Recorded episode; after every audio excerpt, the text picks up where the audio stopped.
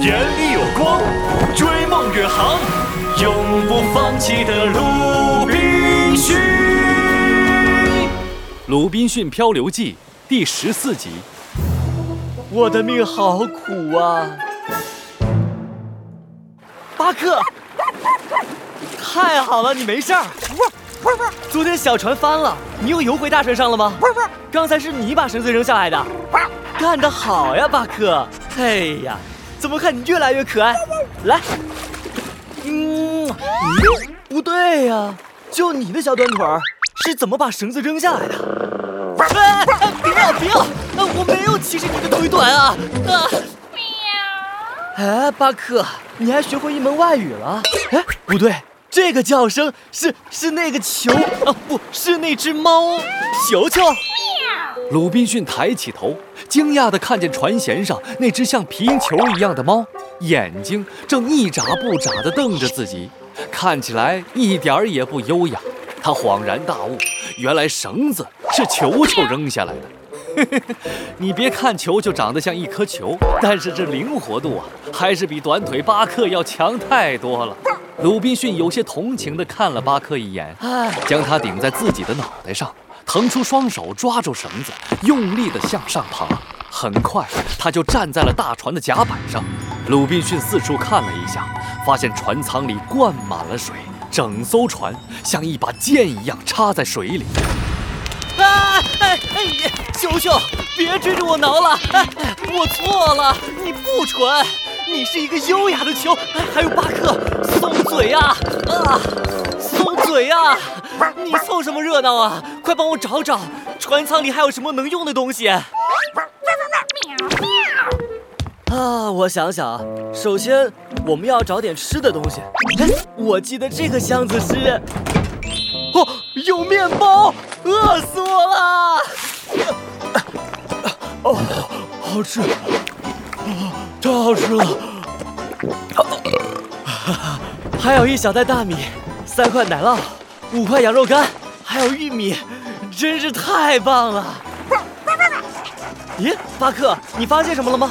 我看看啊，是衣服，还有木匠的工具箱。天哪，工具箱现在可比金子宝贵多了！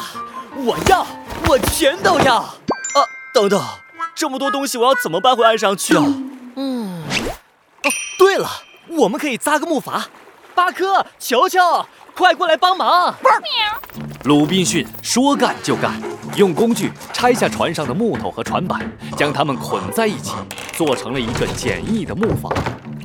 他把船上找到的对他有用的东西全都运到了岸上。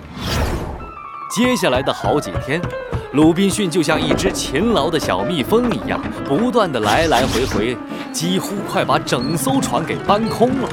他还带着巴克和球球在海岸附近找来找去，打算选一个地方给自己建一个临时的基地。巴克，你看那里有个小山坡，看起来还不错。让我想想，旁边有水源，陡峭的山壁能让我们避开阳光的暴晒。还有这里能看到大海，如果有船经过，我们也不会错过获救的机会。这里真是太棒了！快，我们可以先用船帆搭一个大大的帐篷，最好要双层的，这样就可以有效防止漏水了。乔乔，你再晒太阳偷懒，中午就优雅的饿肚子吧。去，把那边的缆绳叼过来。鲁滨逊忙了一整天，总算用木桩、铁链和泥巴圈起了一块地，搭了一个大大的双层帐篷。帐篷搭好后，他把从大船上搬下来的食物，还有一些容易受潮的东西都存放在里面。